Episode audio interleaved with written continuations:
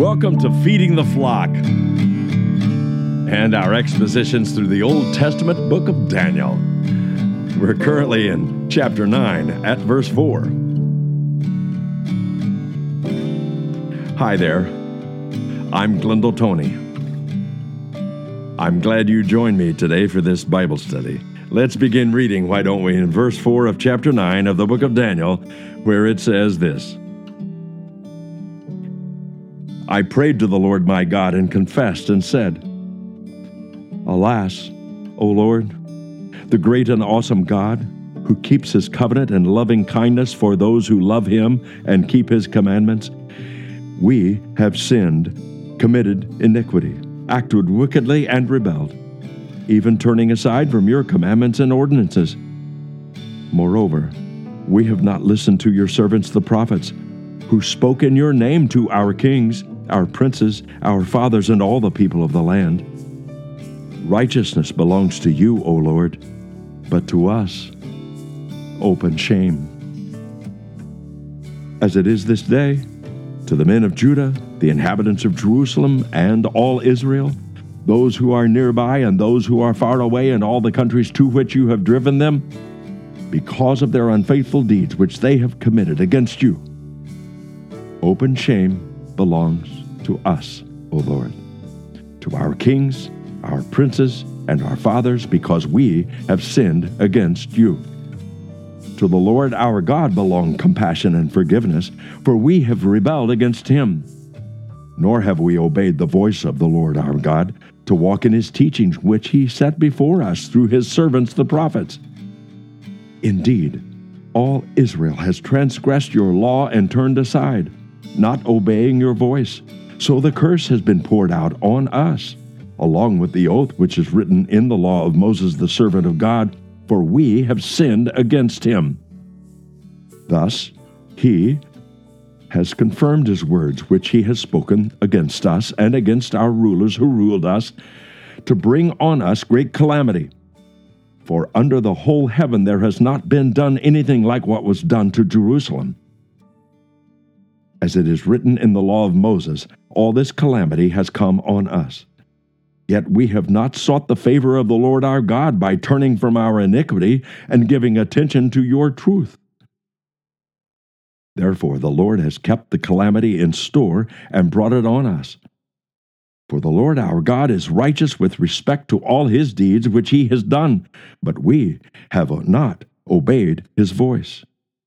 And now, O Lord our God, who have brought your people out of the land of Egypt with a mighty hand and have made a name for yourself, as it is this day, we have sinned, we have been wicked. O Lord, in accordance with all your righteous acts, let now your anger and your wrath turn away from your city Jerusalem, your holy mountain. For because of our sins and the iniquity of our fathers, Jerusalem and your people have become a reproach to all those around us. So now, our God, listen to the prayer of your servant and to his supplications. And for your sake, O Lord, let your face shine on your desolate sanctuary. O my God, incline your ear and hear. Open your eyes and see our desolations and the city which is called by your name. For we are not presenting our supplications before you on account of any merits of our own, but on account of your great compassion. O Lord, hear. O Lord, forgive. O Lord, listen and take action. For your own sake, O my God, do not delay, because your city and your people are called by your name.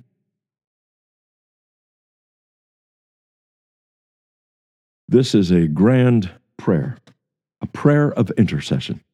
In fact, uh, there are three uh, prayers of intercession in the Old Testament particularly that are worth uh, uh, looking at when you have time in another place and another time. But uh, Ezra chapter nine contains a, a prayer of intercession, of confessing sins of the, of the people of God, of the nation of Israel. Nehemiah chapter nine also contains another prayer of intercession. And of course, we're uh, most con- uh, familiar with Jesus' own prayer of intercession in, in John chapter seventeen.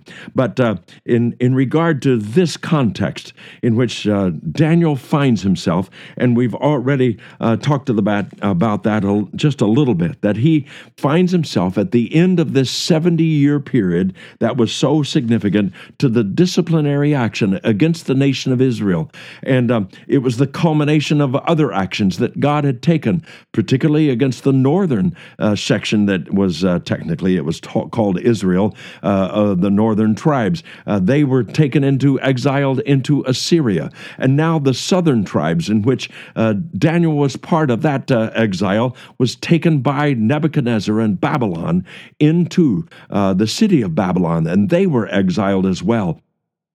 So Daniel finds himself, and he utters this prayer of intercession on behalf of his people. And just a little bit of reminder of the drama here, because, or at least the irony here, is that Daniel is one of those rare characters in the Old Testament by which uh, we have no record of any sins that he committed. Uh, and, and the Bible is quite graphic and even quite transparent about some of the very heroes of the Scriptures also uh, had stumbled and were, were greatly flawed in many ways, and yet uh, God was with them all the way in, in, in the sense that they confessed their sins, and by confessing their sins, God restored them at various times and moments. And yet here, in uh, this particular character, uh, Daniel uh, has no record of any sin recorded, that is, in the Bible. And yet, he confesses the sins of the entire nation as if uh, uh, he was a part of those sins. And that's what an intercessor does. He goes on behalf of the people, and he is sort of like a substitute in many regards. And um, I'm sure that Daniel is thinking, I hope, I hope other Jewish people in other parts of the Babylonian Empire, other parts of the Assyrian Empire that uh, Babylon had conquered, and other parts of the world that the Jews had had scattered, Egypt and other places, uh, that that they themselves would also be praying similar prayers of confession and repentance and coming back to the Lord their God, so that this discipline is over. And uh, so that's why he cries out, Uh, and especially, I prayed to the Lord my God. And in my translation, and I'm sure it's true of yours as well, because somewhere back uh, many years ago, the printers of English Bibles decided that English translations would have a special um, imprinting of small capital letters with a capital L for the uh, word Lord, when the word Lord is translating the Hebrew original of what we would recognize as Yahweh, or um, uh, you might call it Jehovah. But uh, but when that term is used toward God, we have all caps, and that is a hint that uh, this is not just any old word here for Lord. This is this is Yahweh that uh, um, that Daniel is addressing, and and this is this is his covenant name. Uh, you find his covenant name Uh, uh, given in uh, especially in, in Exodus chapter two, verses um, verses uh, that is uh, Exodus chapter six, verses two through eight. It says, God spoke further to Moses and said to him, I am the Lord, and there's that word, Yahweh. Uh, and I appeared to Abraham, Isaac, and Jacob as all, uh, God Almighty, but my name, Lord. Notice he itemizes this name, Jehovah or Yahweh, Lord, in our translation, with all caps. And I did not make myself known to them. I also established my covenant with them to give them the land of Canaan, the land in which they sojourned. Furthermore, I have heard the groanings of the sons of Israel because the Egyptians are holding them in bondage, and I have remembered my covenant. Notice the covenant that God had promised to Abraham, Isaac, and Jacob. God remembers the covenant, and he remembers that the covenant is, is his name, Yahweh. And or his name is the covenant, you might say. Uh, uh, we have a common uh, expression uh, in our own culture that that your your your uh, your word is your bond. Well, God's name is his bond. God's name is his covenant in this case. And he says, uh, verse six of uh, Exodus chapter six, he says, "Say therefore to the sons of Israel, I am the Lord." And there's that name again, the word Lord, and it is Yahweh. "And I will bring you out from under the burdens of the Egyptians, and I will deliver you from their bondage. I will also redeem you with an outstretched arm and a great and with great judgments. Then I will take you for my people, and I will be your God, and you shall know that I am the Lord your God." I am the Lord. There's that word again. There's that title again. That name, Lord. All capital letters. And um, it says, uh, "Who brought you up from the la- under the burdens of the Egyptians. I will bring you to the land which I swore to Abraham, Isaac, and Jacob, and I will give it to you for a possession. I am the Lord." And there's that word, Yahweh. It is the Hebrew word for uh, for the name of God. In this case, the covenant name of God. Now, there are, are other uh, names for God and other words for God uh, that is used. And in fact, in this very passage, in the very first words that Daniel expresses in this confession uh, prayer, he says, "Alas, O Lord." Well, if you notice in your English translation, that word, Lord, is spelled out in the normal lowercase with a capital L.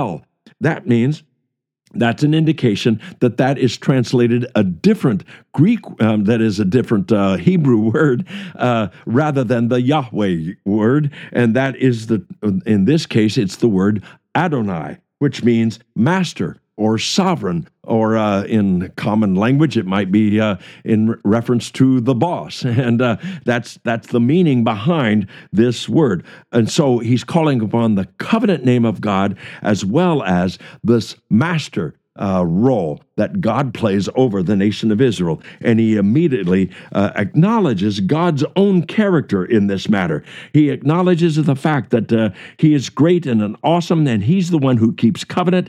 He's the one that establishes the covenant. He's the one that's going to carry out the covenant, whatever it is. And it's through his loving kindness for those who love him and keep his commandments. So it is through his loving kindness. That's the, the uh, Hebrew term that would, uh, if it was translated into Greek, it uh, might uh, be parallel to our understanding of agape love. It is God's unconditional, covenant, committed love. This is not an emotional kind of romance love. This is a committed love. This is a value love. This is the kind of love that God placed in his people to make sure that his covenant would be fulfilled in, in them by him. And um, And that's what that term, loving kindness, refers to. And he and uh, he says, "We have sinned," and there begins his this list of things that he has he is aware of that uh, that uh, the nation of Israel is violating on behalf of the law of Moses. It says, "We have sinned." That means that's a term that means missing the mark, committed iniquity. That means twisted or bent or crooked. Acted wickedly, that means crimes against God and his people. Uh, rebelled, that means willful disobedience against God's instructions. And turning aside, that means an abandonment of God's laws and God's ordinances and God's principles. This is true apostasy away from the truth. And the nation of Israel has been guilty of this, and Daniel acknowledges it before the God of Israel. We're going to take a break right here, and we'll be back on the other side of this musical interlude.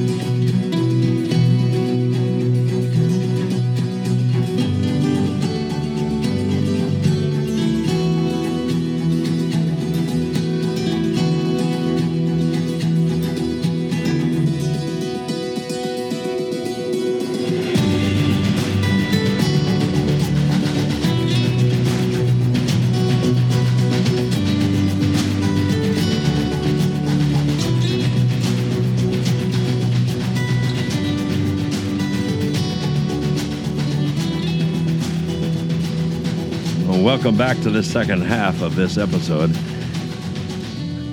We're glad you're uh, sticking around through Daniel chapter nine. And uh, we began this particular episode with verse four.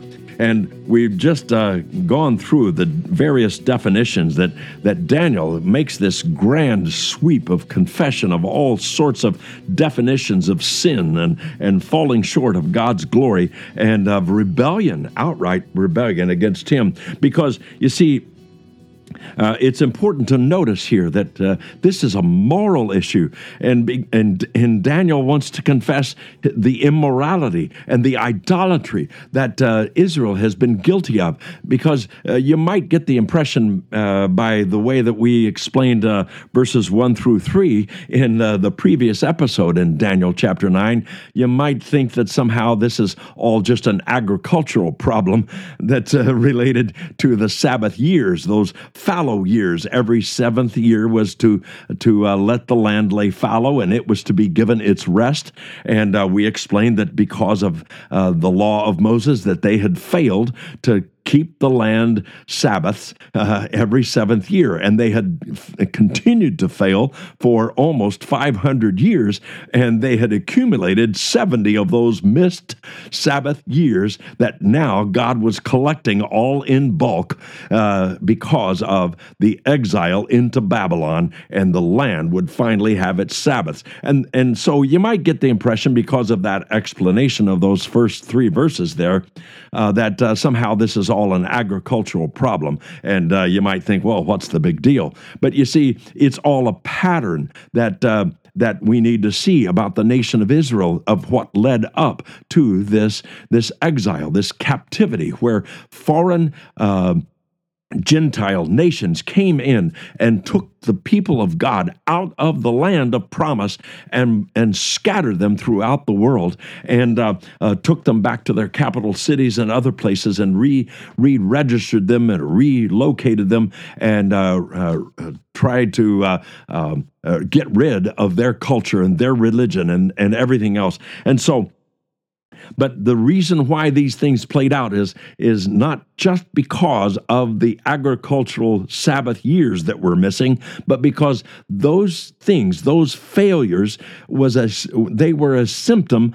Uh, they were uh, they were the symptoms of other things, and that means they had morally been depraved. Uh, Even starting with the example of perhaps uh, uh, uh, King Solomon and King David, who uh, were used by God in, in so many great ways, and yet their flaw was their own uh, liberty that they took to marry multiple wives. And, and in fact, Solomon did so and, and adapted his own uh, religion to the, uh, to the paganism and the gods of these various wives from all these other countries. And because Because Solomon did that, then this idolatry and this immorality began to be played out through the entire nation of Israel. And that includes the nor- northern tribes as well as the southern tribes in uh, in Judah. And so uh, this uh, this was not uh, a one-time thing. This was a progressive cultural uh, shift, or uh, actually a drift away from God and away from God's people, that is, a, uh, God's uh, uh, prophets and God's words, and uh, it was and God's truth. And that's exactly what's going on here. And it, this is a moral issue, not just agricultural. And so Daniel wants to confess these things before God and get it straightened out. And he, he acknowledges that righteousness belongs to the Lord. God, he's basically saying, God, you haven't done anything wrong. It's, it's us. We are the ones that departed from you. Uh, you only carried out your words against us because we, we uh, disobeyed you. We carried out our actions as a nation, as in our religion, in our morality, and in our agriculture, and it all bled over into various things. Uh, they worshiped these pagan gods, and part of worshiping these pagan gods, in some cases, included um, prostitutes, priests, and that meant uh, male prostitutes as well as female prostitutes in these um, in these foreign temples that that Israel had adopted into the land. And uh, the the, uh, the uh, grossest one was Mosmolek, where uh, there were uh, uh, infant and human sacrifices uh, given to the god Molech uh, there, and they were burned alive in the in this brass uh, figurine, and it was larger than a figurine. It was a, it was a massive structure that they they built this huge fire, and they would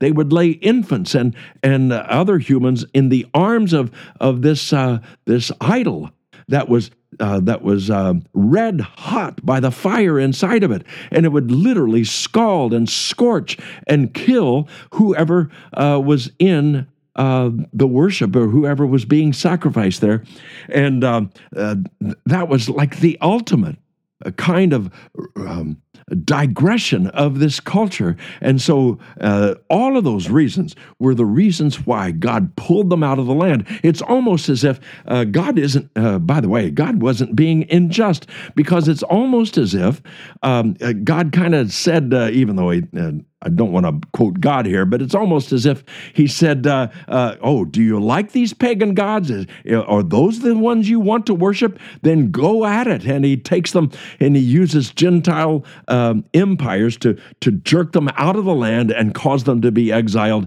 into Gentile territories and away from Jerusalem. And he allowed the temple uh, to be destroyed by Nebuchadnezzar and the implements of the temple to be carried away into Babylon. And so now, in this, uh, uh, after seventy years of Daniel being in this exile, he is now confessing this sin. And he he wants to call attention to the fact that we live in open shame. Uh, Judah and Jerusalem and all Israel, we're, we're scattered around uh, wherever we are because of this disobedience. He says, uh, he says again in verse nine, to the Lord our God belong compassion and forgiveness, for we have rebelled against him. Notice the rebellion is on their part. That's what Daniel wants to get clear. He clears it up with himself. He clears it up with God and says, we're the ones who have Uh, rebelled. We are the ones who didn't obey the voice of God. We didn't. Uh, we didn't live by his teachings that he gave us through the prophets or through Moses. And he says, we transgressed your law. Uh, verse eleven, we uh, we didn't obey your voice. The, then then the curse was poured out. And we we talked about those curses in the, uh, in the Old Testament. The law of Moses laid it out that if they weren't obedient, that God would, would uh, take them out of the land. Now, uh, let me remind you that this is about the covenant of the nation of Israel with the land of Israel and the land of promise and what God had covenanted there. This, uh, this is not necessarily in the context of individual personal salvation or going to heaven when you die uh, as an individual. This is not about that. This is about the national covenant. This is a national issue, not an eternal issue one way or the other, even though you can uh, make a very clear uh, Uh, assertion that uh, uh, those who were guilty of these sins were definitely those who weren't going to heaven when they died. But that's not necessarily the point in this passage. Uh, Daniel wants to clear up the sins that were the problem between him and God and his people and God uh, because of the covenant that has to do with the land, and it has to do with the nation. It has to do with the descendants of Abraham, Isaac, and Jacob. And so uh, he He says, "We the the it was there. We were warned in your word. The curse now has come upon us. This great calamity has hit us. It has happened to the city of Jerusalem, and uh, the law of Moses has said it. Uh, it shouldn't have caught us by surprise." That's kind of what uh, Daniel is saying. He says, "You kept the calamity in store and brought it on us, and but you were the one that's being righteous. Uh, you're the one that that." Um, In your deeds, you're perfectly right in what you do. That's what Daniel is is saying there. He's not criticizing God at all. He's saying, we're the ones who were wrong.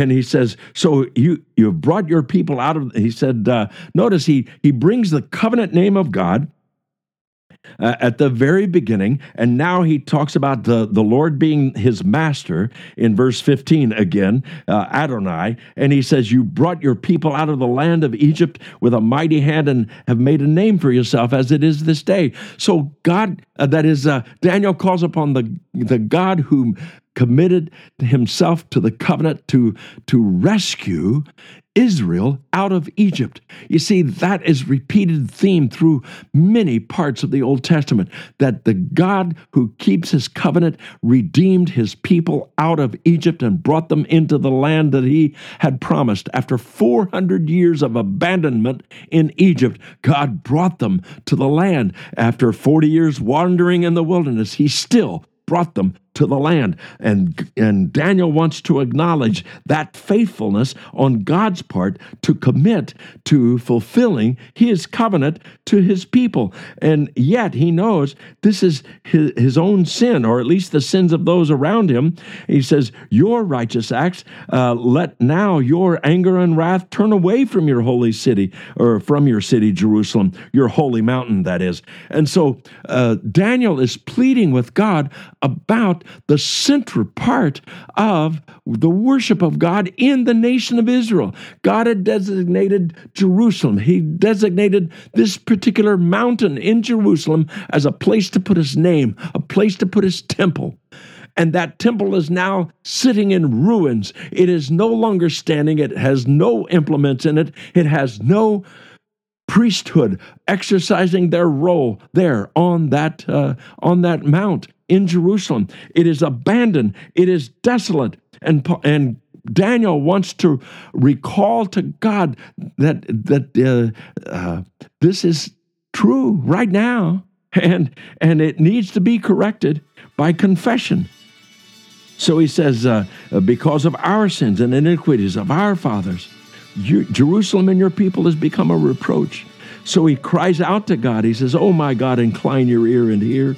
Open your eyes and see your de- our desolations in the city which is called by your name.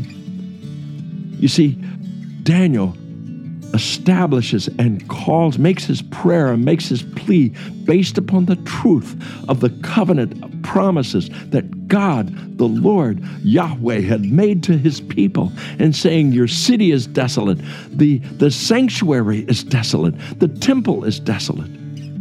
It's completely destroyed. And now we're sitting here at the end of the seventy years, and we need to repent if we ever expect to go back to that land, go back and rebuild the temple, go back and re-worship the God of that temple, the God of Abraham, Isaac, and Jacob, in the land that God had picked out to place his name there. So he says, O Lord, hear, verse nineteen, O Lord, forgive.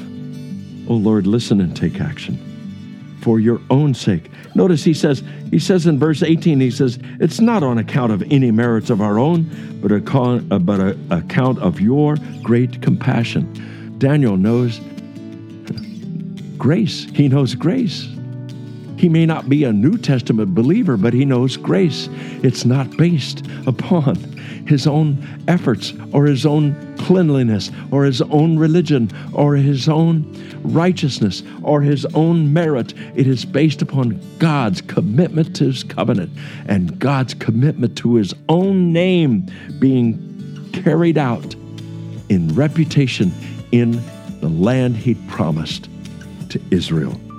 He says, do not delay, because your city and your people are called by your name. Daniel bases his entire repentance, his entire hope of any answer for this repentance, upon the fact of God's name has been placed upon his people. Father, thank you that you have placed your name now upon us who claim the name of Christ, claim the name of Yeshua, claim the name that he took our sins as far as the east is from the west, and it is still by grace. It is not our righteousness, but his that saves us. Dear Father, thank you for this prayer of Daniel as our example of what to pray for our nation, perhaps, for our sins, so that we can have your handiwork upon our nation as well. In Jesus' name, amen. I hope you enjoyed our presentation today. This is Glyndall Tony. Join us again for the next episode of Feeding the Flock.